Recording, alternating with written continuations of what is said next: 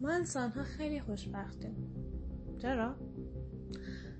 چون ما درخت نیستیم ما تو خاک گیر نکردیم. می‌تونیم تکون بخوریم می‌تونیم کوچ کنیم می‌تونیم مهاجرت کنیم. قسمت اول این پادکست راجع به مهاجرت. تو این پادکست دنبال قوانین و چارچوب نگرد. مثلا همین دیوار. نمیشه بهش تکیه کرد.